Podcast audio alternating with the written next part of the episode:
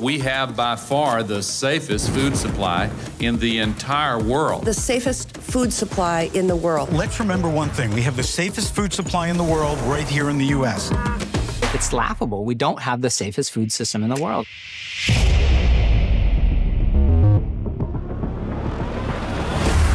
Cut fruit, cut cantaloupe, strawberries, caramel apples, tomatoes, onions, chicken. All these products are likely contaminated.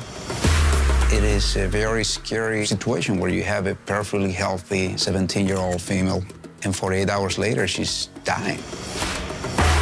It was an absolute nightmare. It was definitely from E. coli. If I buy chicken at the grocery store, should I assume it's safe for me? Your primary assumption should be that it contains pathogens such as Salmonella and Campylobacter. There are 15 federal agencies that in one form or another are tasked with food safety regulation. Food companies hate regulation. They don't think of it as food. It becomes a commodity. Profit is more important than ethics. Consumers would really be shocked at some of the stories that we could tell them. Right now, the government is not doing enough to protect consumers. Regulators have the ability to set the tone that encourages industry to do the right thing. The burden shouldn't be with consumers. It's not acceptable. If the public makes their voices heard, legislator will act. I ate a salad, and now I have long-term health effects from it.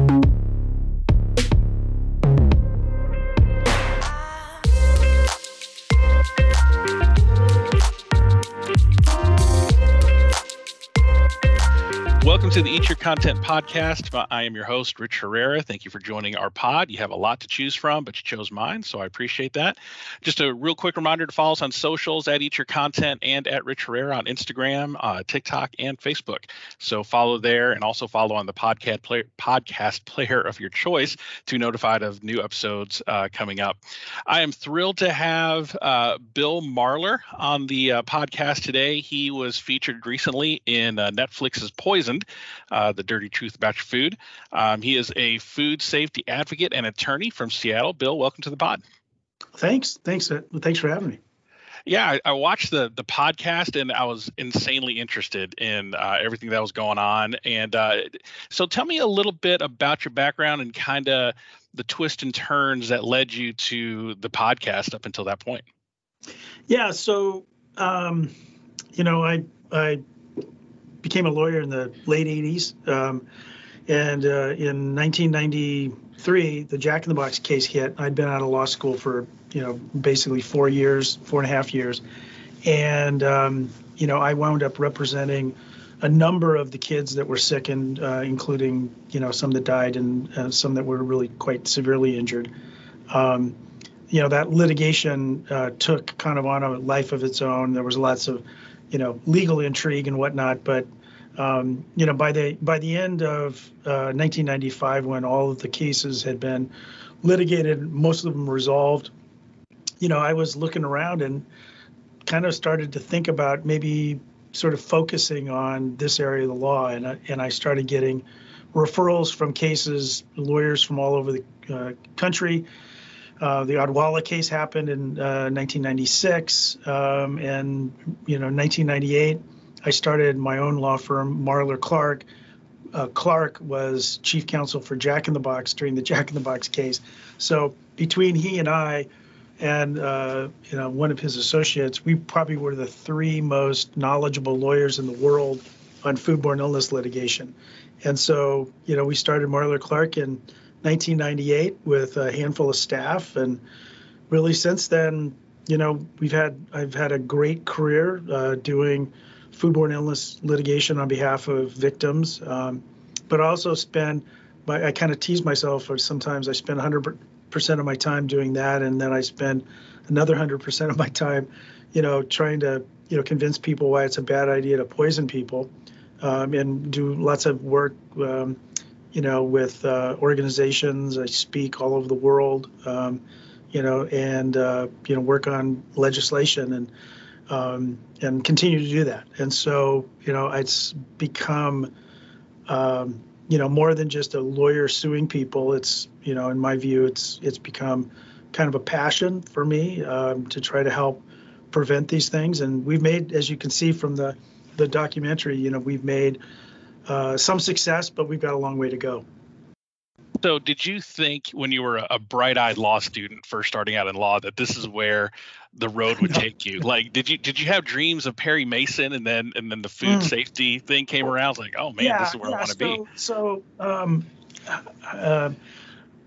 I had an interesting way of getting to law school. I was at age 19. I was the first student, youngest person ever elected to the Pullman, Washington City Council. It's a town of about 30,000 people where Washington State University is where I went to school. And on a kind of a lark, I decided I was going to run for the city council against, you know, a town person. And I won by 50 votes, and it was a 4-year term. And for a period of time, and this is 1976, for a period of time, I was the youngest elected person in the United States. We had just gotten the right to vote only a few years earlier, 18-year-olds did. And so there hadn't been, you know, very many young, you know, long-haired freaky people, you know, running for office, and I was one of them. And you know, I kind of became adept at the law and politics in that kind of way at a really super young age, really comfortable dealing with media and dealing with, you know, complex issues.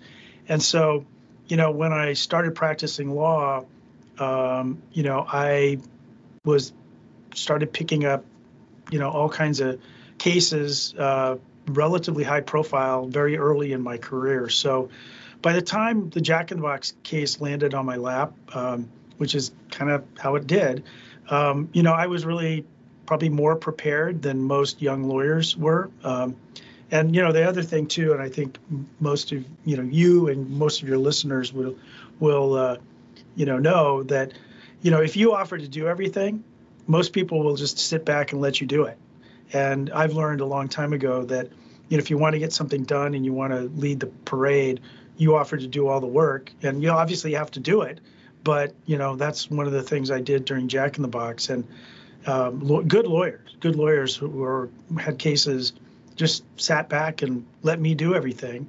And by the end of the case, you know, nobody really knew anything other than me. So it was, yeah. So it's, yeah, and that's kind of how it's been since, you know, the early 90s. Interesting. So how did you get involved in the documentary? How did your name come up to be kind of the face and somewhat the narrator of the documentary? So what happened was in, I think it was 2009 or 10, I got a phone call from Jeff Benedict, who was doing a story about the Peanut Corporation of America guy, the salmonella guy that knowingly sold tainted peanuts. And I was talking to him on the phone, and he had just interviewed Stuart Parnell. And I was in the middle of suing him, in fact, you know, and I don't mean this in any sort of joking way at all, but I was driving him into bankruptcy.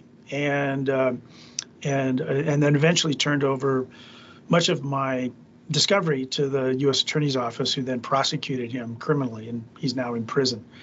But, you know, Jeff had interviewed the guy, and, you know, the guy had given Jeff, you know, his spin on the story, specifically that I was some evil ambulance chasing guy in Seattle ruining his life, you know. And so when Jeff called me, I think he was just like a lot of people are. They're, you know, people are suspect of lawyers, which is probably not a bad thing. But, you know, I mean, and so Jeff was like really kind of asking questions, and, you know, and I've dealt with the media for years by then. And I was just like, you know, talking to him. And then finally at the end of it, he goes, how did you ever get into this? And I was like, well, you know, blah, blah, blah, blah, blah. And, you know, Jack in the Box. And he was like, gosh, has anybody ever written a book about this? And I was like, yeah, people talk about it all the time. And maybe someday I will. And that was the last I heard of him. And so for about another month, he calls me back and he goes, you know, I'm going to write a book about, you know, the Jack in the Box case. And I'm like, yeah, right. Well, whatever. And so then he came out to Seattle, and we spent a couple of days together just like talking about it. And then he started writing it and started interviewing, you know, former CEO of Jack in the Box and, you know, victims and the other lawyers and, you know, the whole thing. And so he started this story, and the book was Poisoned, that he actually couldn't get anybody to publish. And so he self-published it.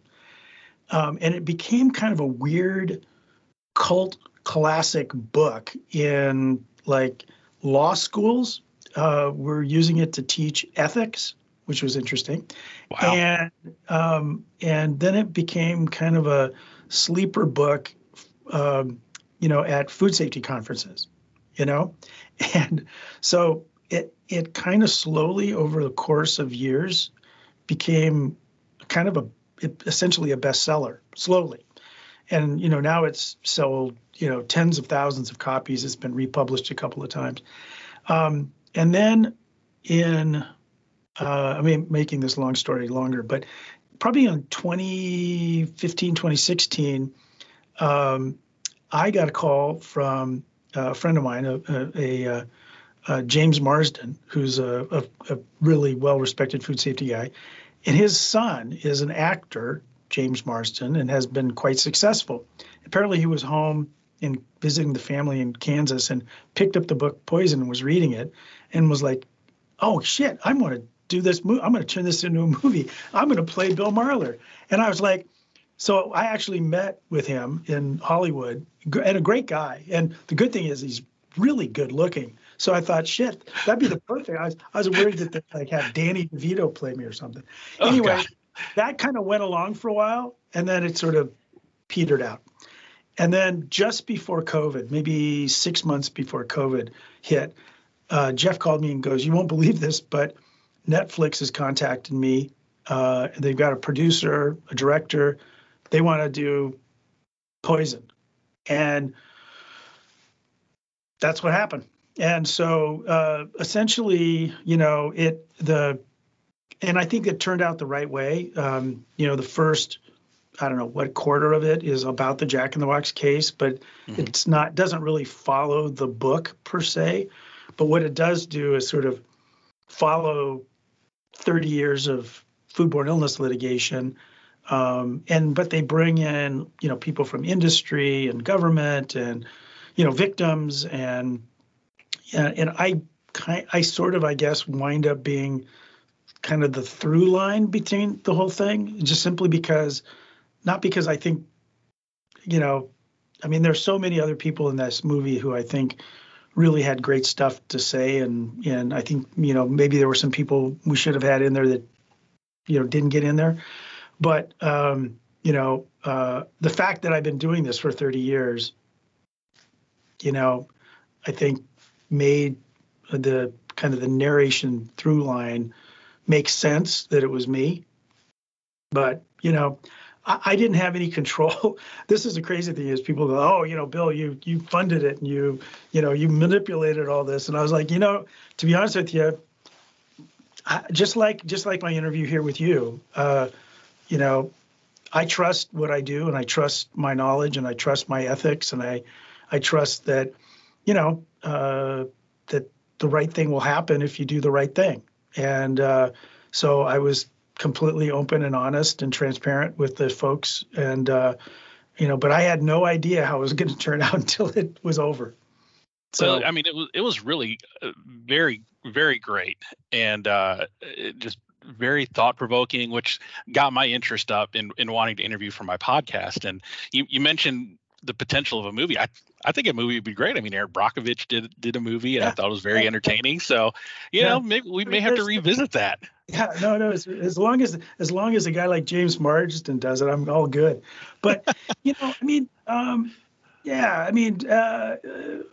you know, from a personal point of view, as like it was a little shocking to see all the video of me when I was, you know, 32 years old, and now I'm 66 years old. It was a little bit shocking, but the good news is I married my wife 35 years ago, and so she's had to put up with me the entire time. So, you know, I guess it's all good. She still says I look good, but, you know, I'll you know, that she's paid to say that.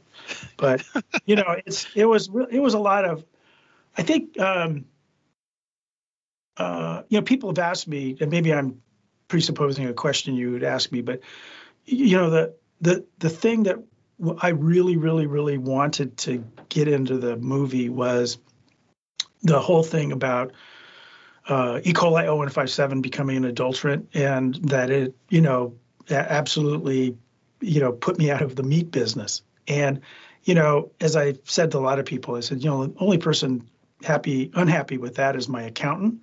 But, you know, I'm glad that that came in and was a big part of the movie, because there's so much other parts of the movie that are pretty depressing. You know, the sick people, the, you know, young girl, you know, the Detweiler's kid dies, you know, all of that. And then outbreak after outbreak, and, you know, the government and industry officials don't seem to know what the hell they're doing. And, you know, but to me, I think the most important thing for me to come out of this movie is that these problems are difficult.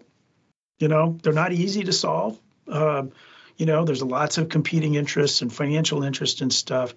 But, you know, if we could fix E. coli and hamburger, I think we should feel good that we can fix these other things. Maybe not perfect, but, you know, humans aren't perfect. And so, but, you know, I just feel like we can keep striving to do better.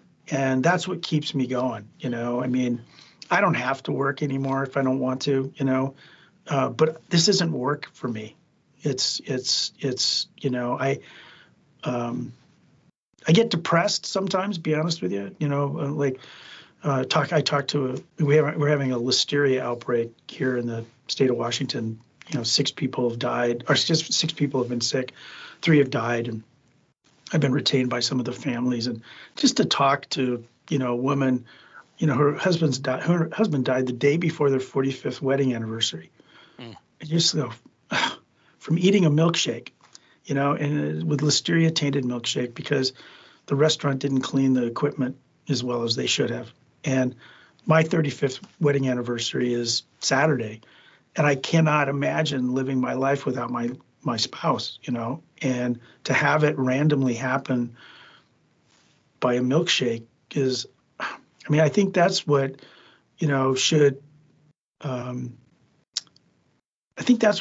people in our business, in the food business, need to pay attention to. They can't be depressed about it, but they need to have that in the back of their minds that, you know, what we do, what they do is so incredibly important.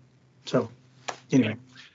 Well, let's dive into the documentary a little bit. Sure. We'll hit some high points and not go through all of it, but just kind of get people understanding what it's about and kind of talk deeper into some of the topics that I found interesting on the documentary there. So if you have not seen it, it's streaming now on Netflix, Poisoned: The Dirty Truth About Your Food. It tells the documentary, basically the story is the food, you know, the food system here in the U.S. and who is ultimately responsible for the health and safety of the food. Is it the consumers? Is it the government? Is it a combination of both?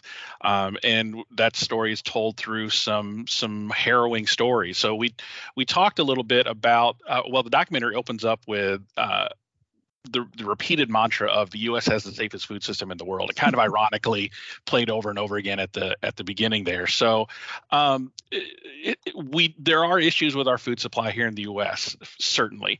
In reality, how does our food supply compare to other developed countries? Is it on a scale? Is it better, worse? I mean, is it really the safest food system in the world, or is that just a billboard saying? Yeah, I mean, I think it's partly a billboard, and it's partly true. And I think that one of the things, the U.S. is way more accurate at counting people that get sick than they do, you know, around the world. I've spoken all over the world on food safety topics, and most countries just sort of use our CDC numbers of attributions of food and illnesses, extrapolate to their populations. They just don't do, many countries just don't do the kind of deep dives that we do. Give an example. I'm consulting on a E. coli outbreak in France that's linked to Nestlé pizzas, and it's likely the dough was contaminated, the flour was contaminated. There were 62 HUS cases. They don't monitor non-HUS cases. You know, so 62 HUS cases. We had 70 HUS cases in the Jack in the Box outbreak. That tells me that this French outbreak was probably several hundred people sick and probably 250 of them hospitalized. So, but they don't count those numbers. I think there are things that other countries do a bit better when it comes to dealing with salmonella. You see, the import chains that, coming from, Africa or South America, Europe has the same issues. They're just not as big and as necessarily as publicized. I have a case printing in South Africa right now where I'm helping consult on a case of 1,000 people got listeria, 200 died from eating polony. So I don't think that, saying that we have the safest food supply in the world is enough. We just need to, sort of put our money where our mouth is and need to drive these numbers down, which we have the technology. We can do this. So. Yeah. So let's talk a little bit about the opening case in the documentary. You talked a little bit about it with the Jack in the Box case. That was the case that sent you off on your hero's journey, so to speak. The part that got me was they sent 4 million pages of documents. And I've seen enough law dramas to know what that's about. They're trying to bury you in paperwork. And did you really read through 4 million pages? Well, it was 1 million. So 4 million would have been even a bigger channel. Or a million, right? Correct. But, but that's not. That is about 400 Beacons boxes of material. And, I didn't do it all by myself, but I did it with a team of people, not very many, 4. And we just took over, a kind of a conference. Well, it wasn't even a conference room. It was more like a warehouse with a big table. And we just decided we were going to power through every single one of those documents. And, after a while, they started to make sense. Once you look at documents enough, they start to make sense, and you're kind of collating them down, and you're trying to figure out really which box goes which document and things like that. And eventually we started finding things that were just like, it was like, really? They knew that? And so, and then that prompted depositions, subpoenas, and pretty quickly, I think it was probably by October-ish 1994, I had sort of finally put it all together. So it took a good, year and 3 or 4 months. And the crux of the Jack in the Box case was essentially the cooking temp, where Washington State had a higher standard than the federal regulations of cooking meat, ground beef, to an internal temperature of 155. Correct. And Jack in the Box knew that, but disregarded it because they said the beef would be tougher or something like that. And as a result, this happened. So in this one, would you, contrary to the Georgia PCA one where that dude was a jerk, was this more negligence and willful negligence versus? You're right. This was not criminal. I mean, in the sense of knowingly shipping salmonella-tainted peanut butter. But, under the, civil rules of products liability law, a hamburger is a product just like a SUV is a product, and this has component parts. And one of the component parts was, hamburger that was supposed to be cooked to 155 to kill E. coli 0157. That's really no different than putting a faulty gas tank in an automobile. The automobile manufacturer is still responsible for if the car blows up. And so it's the same thing. They could have a couple things. One, had E. coli 0157 been an adulterant, that the product never would have had E. coli in it. So, and the meat was highly contaminated. So that was a problem. But in 1992, 1993, you knowingly could manufacture E. coli contaminated hamburger and sell it to consumers. You knowingly could do that. And so, you know, there was no rule about it, but there was a rule in the state of Washington to cook hamburger to 155 because our state authorities had the vision to think about how to combat what had been a growing problem of E. coli outbreaks linked to hamburger. Yeah, and I think the part that infuriated me the most was not the Jack in the Box case in and of itself, but kind of what outgrew from that, where, you know, the larger state or federal investigation kind of got involved, and the USDA at the time looked at these parents in the eye and said, "Look, basically, you know, it's your fault. You didn't. You got to cook the meat yourself, and you have to make sure it's safe for your family. There's no responsibility on the manufacturer's side of that. This is all on you to take care of this. So your kid died. That's your fault. That's not the manufacturer's fault." Hey, I deal with that all the time. Still now, you know, it's like you know, if I have a case now, you know. Salmonella is not considered an adulterant. And, you know, and there's a great quote from someone who was the head of a red meat association back in 1994 when the USDA deemed E. coli and hamburger an adulterant. She says, well, that's not fair. You know, you're making this an adulterant in the hamburger, but you're not doing anything about salmonella in chicken. And I'm like, yeah, you're right. It's not fair. We should make both of them adulterants. But, you know, that is, as you can tell, even in the documentary, there's a level of frustration I have with, it's not like we haven't made some progress. And frankly, we've made a lot of progress. And we made a lot of progress in, you know, treatments for children who get sick and for adults who get sick.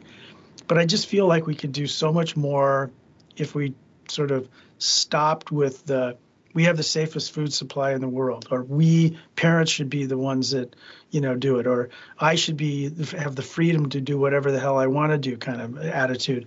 I think if we sort of work together, you know, manufacturers doing a better job, government doing a better job of inspecting, and, you know, and not to take, you know, responsibility away from moms and dads and, you know, and employees at restaurants, that they need to follow the rules too. And, you know, and I think that is what has made E. coli 0157H7 less of a problem in hamburger. I mean, I've told this to countless people, you know, 95% of my law firm revenue in the 90s and early 2000s was E. coli cases linked to hamburger.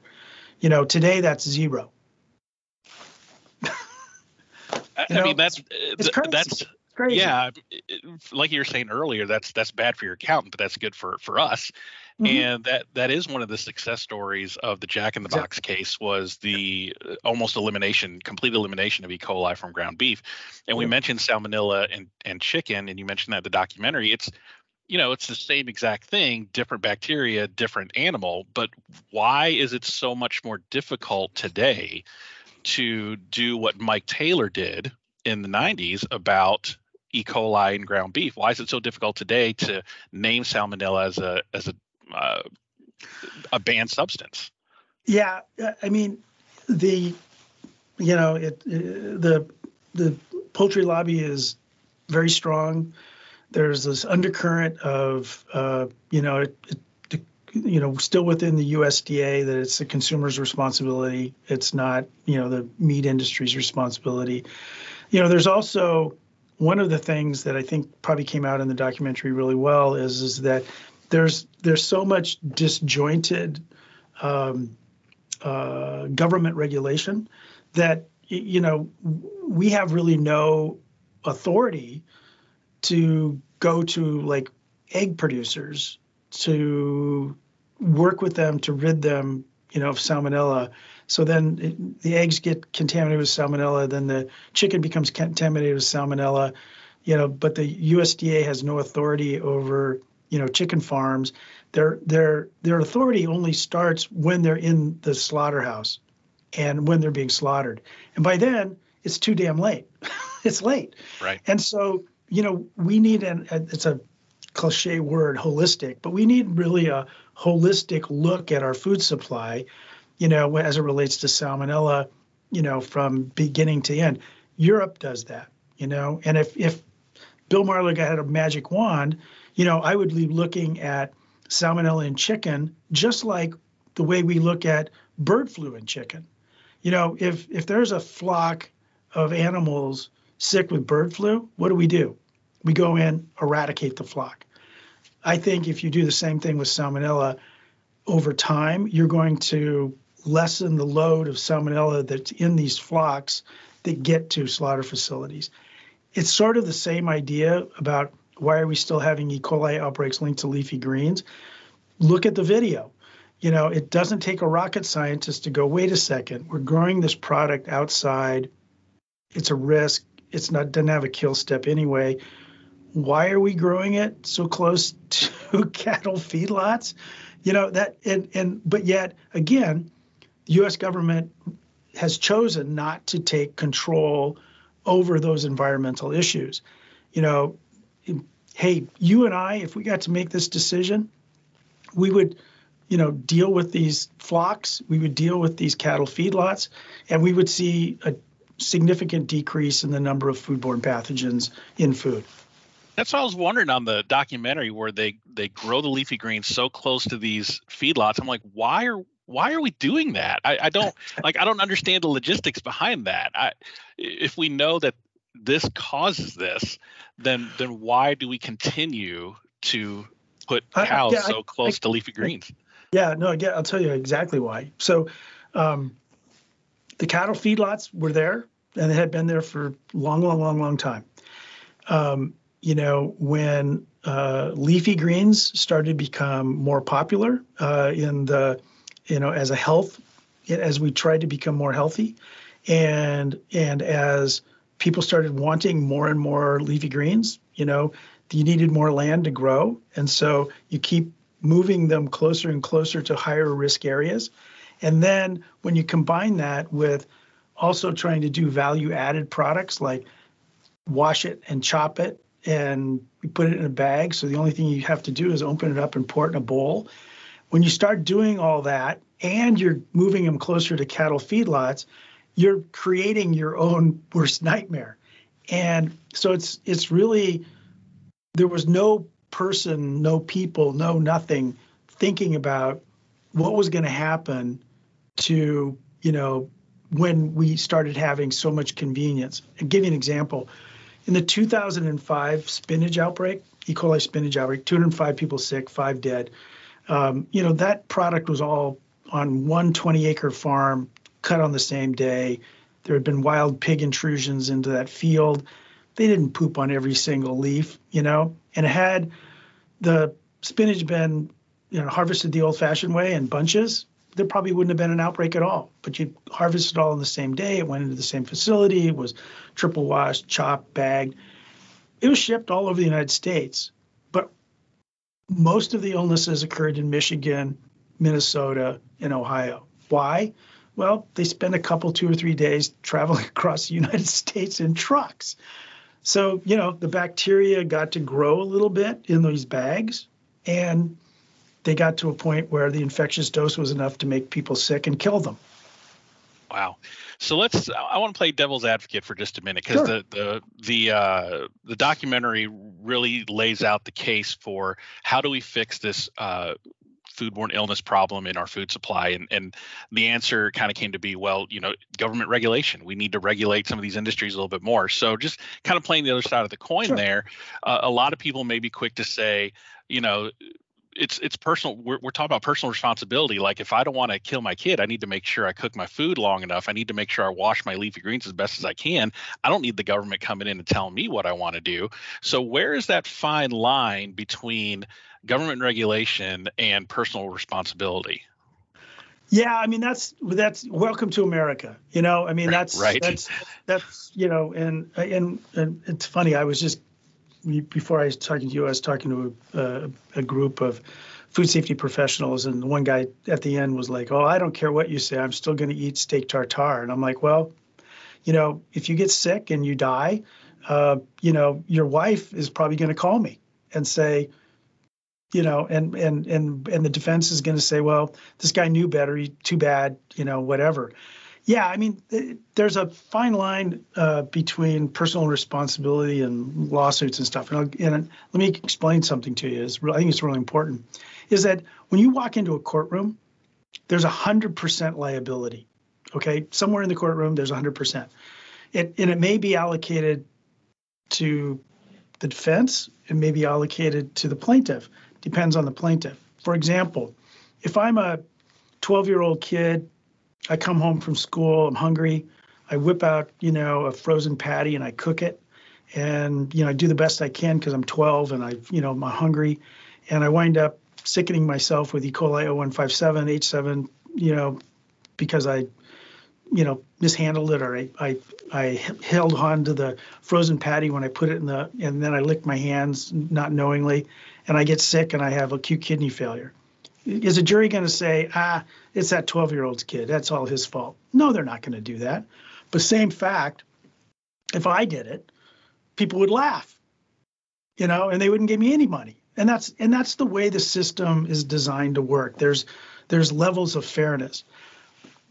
But putting all that aside, if there is a way to solve the problem so you don't have to make those kind of personal kind of, well, I'm going to be fair to this guy, not to this guy. You know, if you can say you can't have E. coli, you can't have cattle shit in hamburger, you can't have, you know, you can't have chicken shit on, you know, on chicken. And, you know, the technology exists to fix those problems. We can test products better. We can, you know, make sure that cattle feedlots are 2 miles away versus across the street. I mean, there are things that we can do, because ultimately we all have to pay for the burden of these people getting sick and die. We pay it through insurance premiums. We pay it through, if they don't have insurance, we pay it through our tax dollars. So we're in this together. We always like to kind of be the cowboy on the range and, you know, the guy living in the woods, but that's not how it really works. You know, we're all in this together, and we all should care for each other and take care of each other. Not fully on nanny state kind of thing, and I get that, but I think where we're talking about are, you know, fixing problems that solve problems, and think about it from the hamburger industry. They didn't want E. coli as an adulterant. They said, oh, the world would fall apart, you know? The Chicken Little is going to have this whole big problem. And the fact of the matter is that it was a blip on the screen financially to them, and they're making tons of money, and they're selling tons of product, and people are eating hamburger all the time. So, you know, regulation can actually wind up benefiting the industry. They just don't like to be told what to do. Yeah, I mean, what a novel thought. If I create some products that, you know, don't inherently kill my customers, then, you know, I might make some more money and not having to pay out on lawsuits. So it's cool. So anyway, I think we can do. I hear what you're saying, and I absolutely respect, and I respect that you're doing it as a devil's advocate too. But, you know, I think that's why I think that there's still a place to educate people about food safety. You know, and I think we do a really bad job of that. You know, I mean, I still go out to dinner with friends, and, you know, somebody orders a hamburger and they want it, you know, medium rare. And I'm like, you're an idiot. You know, you're an idiot. Oh, yeah, I should be able to do what I want. And I'm like, oh, jeez. You know, you get sick and you suffer a stroke, and your poor wife has to take care of you for the next 10 years. I mean, don't be an idiot. You know, so reach cross table and smack it out of his hand, right? No, I do. Yeah. So, well, that's one of the reasons why no one ever wants to go out to dinner with me. So, so let's talk a little bit about the some of the champions that you had on the documentary, really championing the cause of food safety from a government standpoint. You had Democrat Rosa DeLauro from Connecticut, really a champion for that. And then back in the 90s was Mike Taylor, the USDA, that put his foot down and said, this is an adulterant and we're not going to have it in our food. You said in the documentary that the power that Mike Taylor had, the current USDA Deputy Undersecretary Sandra Eskin has that power right now to take care of salmonella in chicken and name it as an adulterant, and then we could do for chicken what we did for ground beef. So, and you also had a former Trump appointee, Mindy Brashears, who was a former USDA Undersecretary that, according to the documentary, was basically in the pocket of a lot of lobbying groups. So I'm going to ask this because of the way it seemed to be framed to me in the documentary. Which side of the aisle do you feel is more apt to take up the cause of food safety? To me, it seemed like Democrats more than Republicans. And I think because of the question I asked before, right? Republicans are all about personal freedom, personal liberty, and Democrats is about, you know, trying to enact regulation in places that need it. So do you find that Democrats are more willing to work with you than Republicans? Yeah. So I'll give you a real world example. So, you know, after the Jack in the Box outbreak happened, not only was E. coli 0157H7 considered to be adulterant, but there also was an enormous push to really sort of relook at how FDA was structured, you know, that it was too reactive and needed to be more proactive. And, you know, so there are many of the things that eventually wound up in the Food Safety Modernization Act were actually discussed with senators and Congress members in 1994, 1995. And then in 1996, you remember this fellow, Newt Gingrich, when the House flipped and, you know, and it became Republican, there was no discussion about food safety legislation for a decade. And then when the House flipped back to Democrat, and we were having these ongoing, this Peanut Corporation and the lettuce, you know, the leafy green problems and, you know, the pot pies and, you know, blah, blah, blah, blah, blah. That's what prompted, you know, the Food Safety Modernization Act. But many of those things that were discussed and became the Food Safety Modernization Act was eventually passed in 2010. Most of those things were on the shelves of Congress members and senators from the 1990s. So it's, but again, you know, that's who's in power. But also too, at least on the House side, you know, the Food Safety Modernization Act was probably one of the most bipartisan pieces of legislation, and maybe one of the last ones that we've seen. And so, you know, I always look at it like the reality is, yes, it's true that it's a little easier to have these discussions with, you know, Democratic Congress members, Democratic senators, and Democratic administrations. Absolutely the case. But it shouldn't be that way. You know, I mean, I don't, you know, Obama, you know, said it's not a red state, blue state, it's the United States. Yeah. And I kind of look at it the same way with respect to food safety. It's like, you know, you could be a libertarian, you could be a Republican, you could be a Democrat, you know, you still can get sick from E. coli contaminated hamburger, you know. And so I think this personal freedom thing is, I think, a little bit of a red herring, you know, I don't want people to tell me what to do until something bad happens. I mean, I get hired by Republicans all the time whose kid got sick or they got sick. And the first thing they say is, I don't like lawyers. I don't like lawyers. I don't like people who sue. But this is different. This is different because this happened to me and I got really sick. And I want to take every penny from them you can get. And, you know, that says it all to me. It's not a problem till it happens to me, right? Yeah. That's kind of the attitude. That's a shame. That's a shame. I'll be honest with you. I think, I mean, but the thing is that, again, you know, I know that the documentary people were freaked out, like, I'm never eating this or I'm never eating that. And I get that. But, you know, part of it is you're trying to shake people out of their complacency. But you know, all of these problems are, you know, not completely soluble. But, you know, are there E. coli cases linked to hamburger? Probably there are. Are they happen very often now? No, But, you know, I wouldn't go out and eat a rare hamburger either. You know, it can get, you know, 0157 and salmonella or campylobacter can get through the system. It's unlikely, less likely today than it was 30 years ago. But, you know, I still think there's more to do. People shouldn't, you know, people should not feel like it's a worthless endeavor. You know, food safety professionals around the world are trying to do the right thing. They're trying to, you know, educate. But, you know, I think there's some things that are, in my view, kind of simple to do. We just have to find the political will to get them done. Yeah, and speaking of that political will, one thing that frustrated me to no end was watching the interview between Sandra Eskin and Frank Yiannis. Yeah.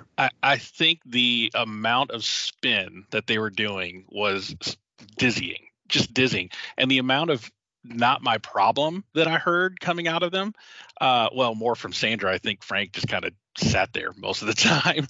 But just the amount of spin and the amount of, well, this isn't my problem is insane. I didn't understand. Like when we talk about Mike Taylor, he made a decisive decision. He took action, and through the Clinton administration, got it done. And yeah. Then we're sitting here watching Sandra Eskin have that same power and just be like, I don't know. Yeah, I mean, you know, Sandy and Frank, I've known for a long, long time, and you know, prior to this documentary, I would probably count them as my friends. Maybe not so much. So you had no Christmas card this year. Yeah, no Christmas card this year. But you know, they're in their prior roles, and frankly, I think Frank has moved the needle a lot before he left FDA. I think, you know, his work towards implementing more transparency at FDA. I think, you know, he's done a lot of work, and you know, there's lots of things that the public probably doesn't recognize. And Sandy was a star when she had her work at Pew, and you know, but for the work that Pew did and the financial support that they gave, the Food Safety Modernization Act would not have passed. And but I think especially someone who sits in a position at USDA, that organization is primarily, its goal driven is to promote U.S. agriculture. And FSIS is like the proverbial red-haired stepchild, and it's kind of like a weird place to have a food safety organization. It's sort of the same problem with, you know, food over at FDA. I mean, the FDA is mostly interested and things that they should be is like drugs. I get it. But, you know, food is kind of a second kind of tiered problem at the FDA. And so, you know, that's where I've been, you know, aligned with Rosa for a long time. It's not an easy thing to do, but having a food safety nutrition, you know, agency that is concerned about stuff that'll kill us quickly and stuff that may kill us long term, you know, and with respect to food. And, you know, we could do a much better job of, you know, of organizing this and giving, you know, industry good guidance, scientific-based guidance, that you work with the industry. And, you know, even, you know, Mindy Brashears and I kind of agree in many respects that, you know, before you go to regulation, is there a way to have that communication with the industry? The problem is, you know, when do you stop talking? And when do you just say, like, okay, we've talked enough, let's get at this, you know? so, you know, it's, yeah. It was interesting. I'm glad you brought that up. I mean, I think the thing with industry in general, big I industry, is they're never going to do anything until you make them.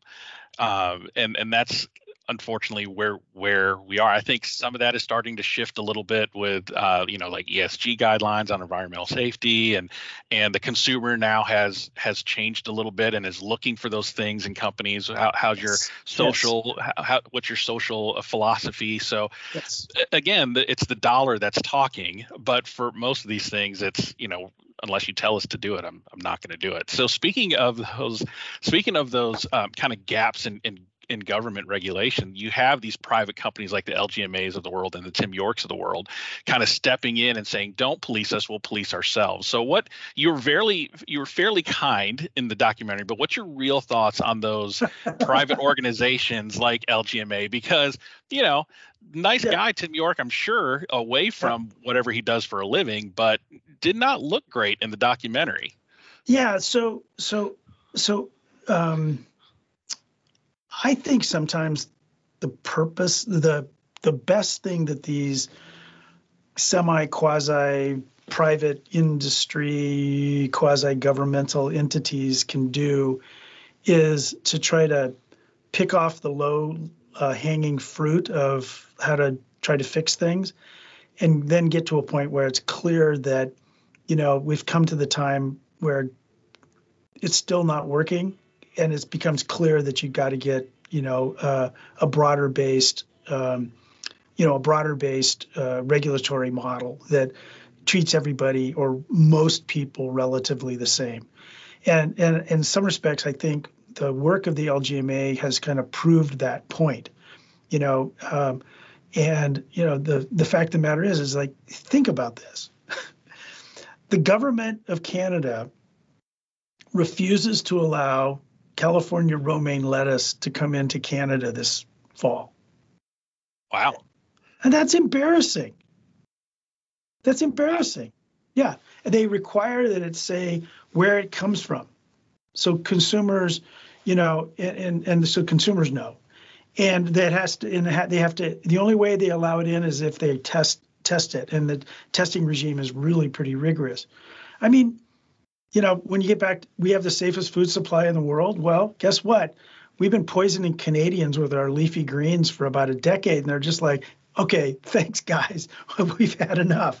And, you know, to me, I look at it and go, why does that make any sense? You know, why is the leafy green marketing folks going to government and saying, hey, look, we need to deal with, you know, the outflow of cattle feces from these feedlots to get into our water supply. I mean, pick up, Google E. coli today, and it's all over the news, not necessarily in leafy greens and stuff, but it's places you can't swim. It's places you can't go, and people getting sick in pools because of E. coli. And, you know, the fact of the matter is we need to deal with that environmental problem, and we're not. Just like we're not dealing with salmonella at the source in the eggs and the broilers before they get to the slaughterhouse, we're not dealing with it. And that's kind of the regulatory mind shift that I think we need to get at. So we stop, the need for an LGMA, or maybe we keep something like the LGMA and, you know, use them as, you know, to fix little problems or to be test cases and things like that. But yeah, Tim's not going to send me a Christmas card either. So I want to talk about, somebody that really pissed me off watching this documentary, Stuart Parnell and the PCA.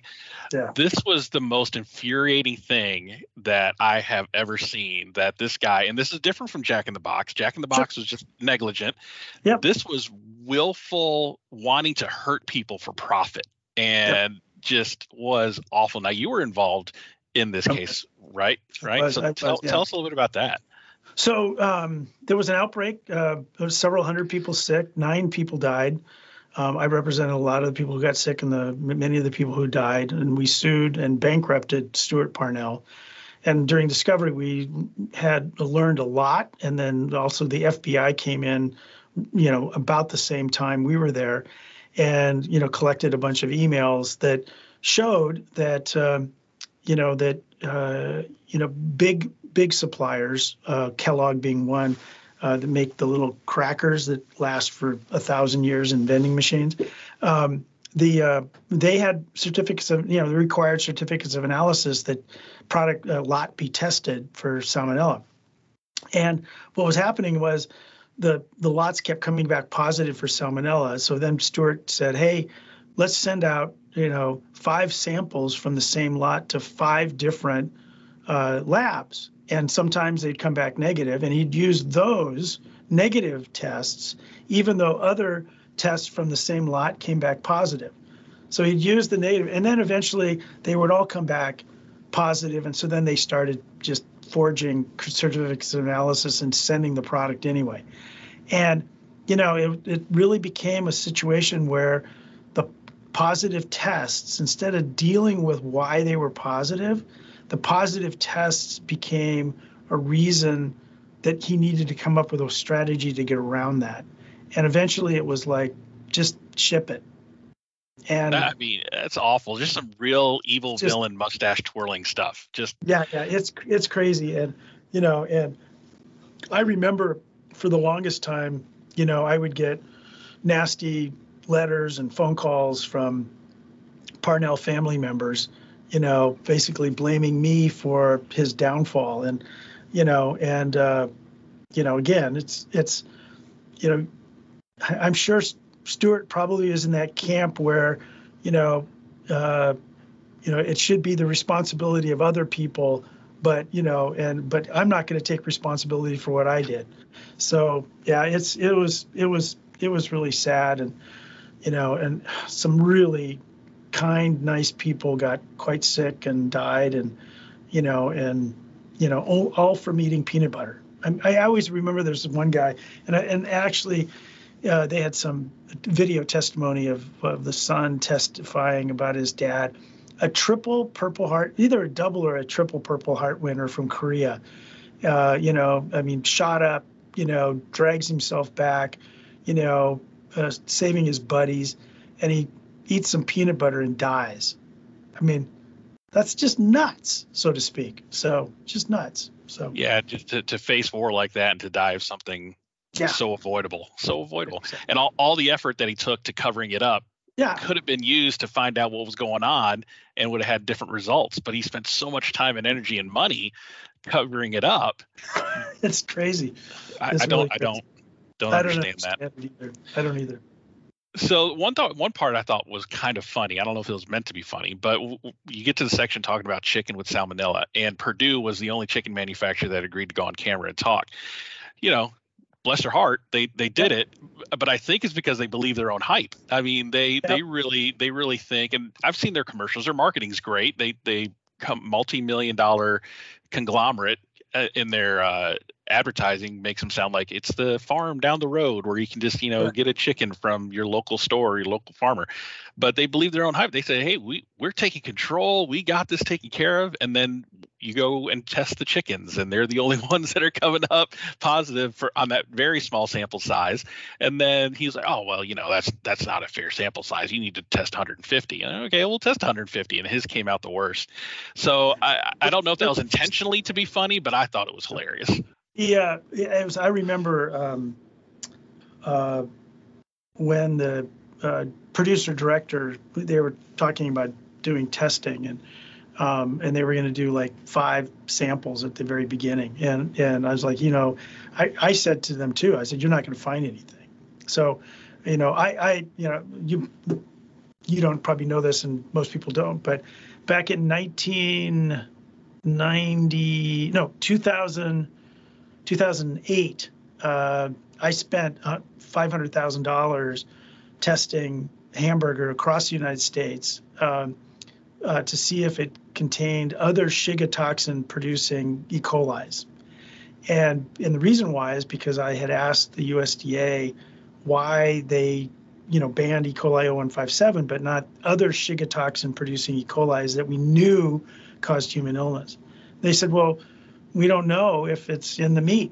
I'm like, well, haven't you tested it? And they're like, no. And I'm like, okay, I will.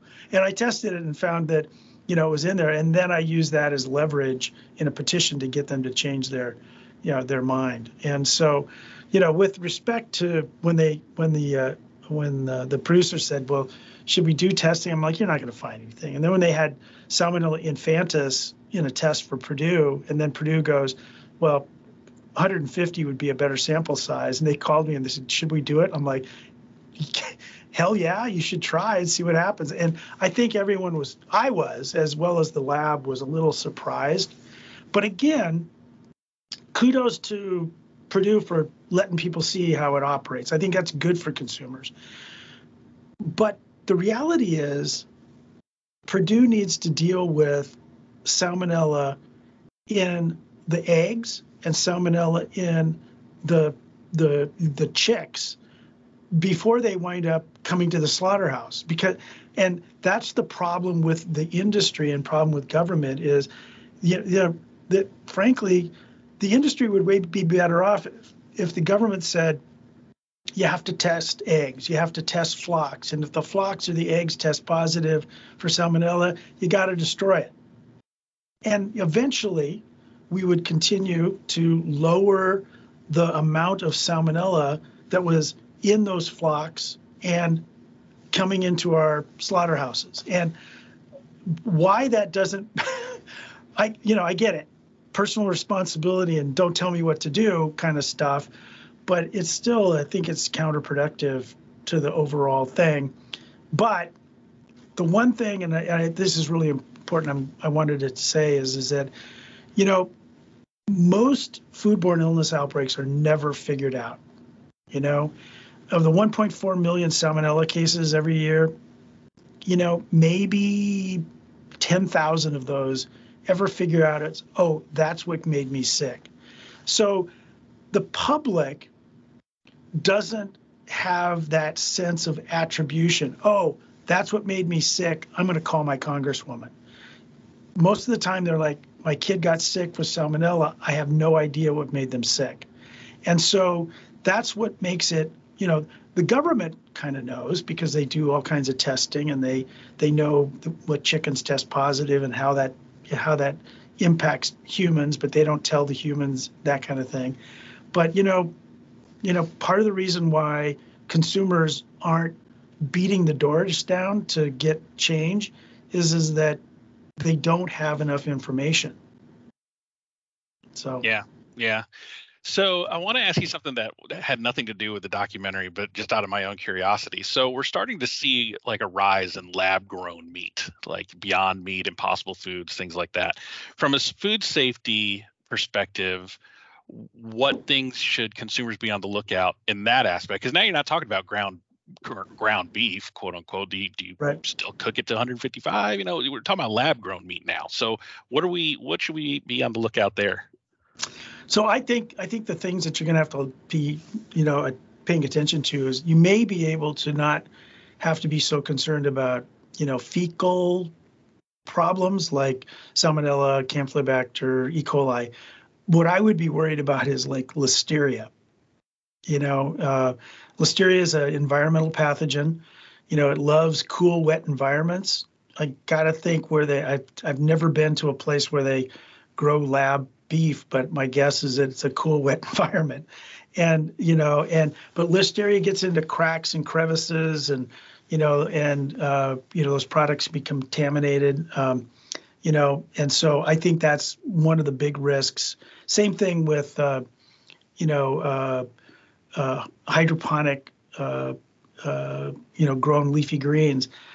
Is it safer to grow them indoors than outdoors across the street from a CAFO? Probably, but it doesn't mean that, you can like ignore science, because the seeds can be contaminated. The seeds are raw agricultural products. The water can become contaminated. So there's different ways that you try to solve a problem and try to then convince people that you've solved the problem and you've just made the problem. It's just different.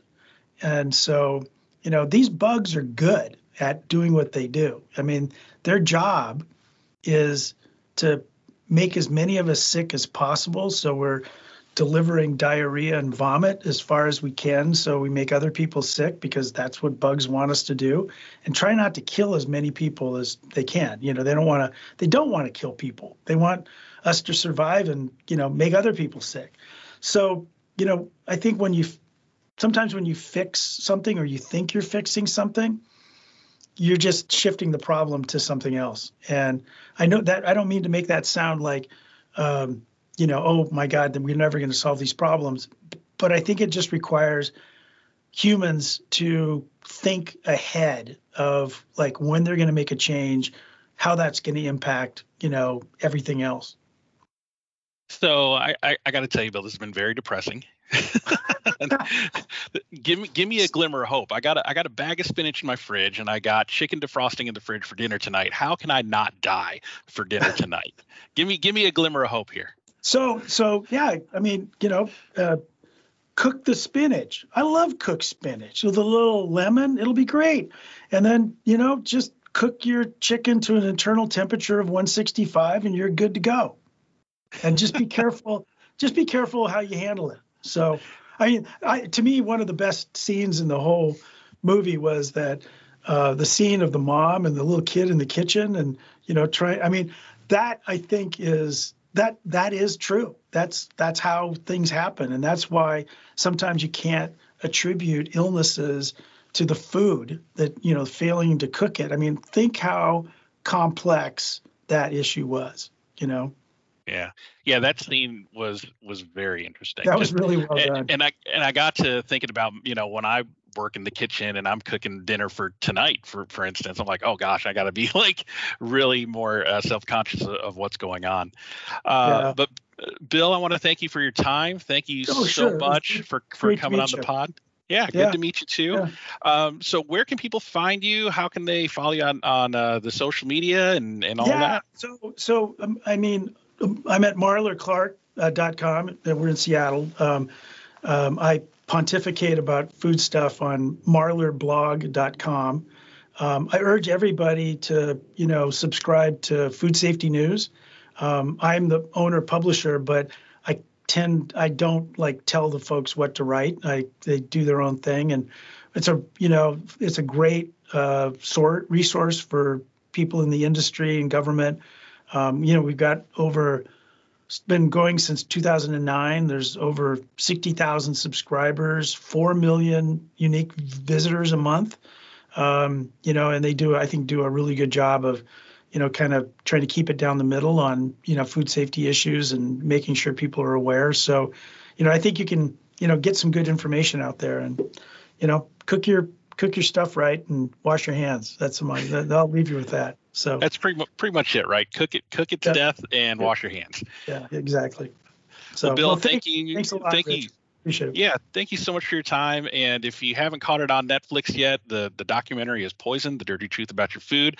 It was a top 10, I think, when it first came out, right? Yeah. Yeah, it was top 10 for a couple weeks, and you know, I mean, it was like I was having friends from you know, Europe and Africa saying it was like, you're the number one documentary in South Africa, or you're number one documentary in Romania. And I'm like, oh my God, you know, that's crazy. But I think that it's died down a little bit. I think, you know, the appetite for ruining your appetite, you know, probably is waxed and waned a bit. But I still think it's I think it's still a good, you know, thing for consumers to watch. And I think they can learn a lot. Yeah, definitely. And ironically, another lawyer show took over the number one spot, Suits. I don't know if you keep up with that kind of stuff. I thought that was kind of ironic. Again, thank you for your time. And for those out there, catch it on Netflix. It's available now to stream anywhere you get Netflix. So thank you again for your time, and have a good rest of the day. All right, you too. Have a good weekend too.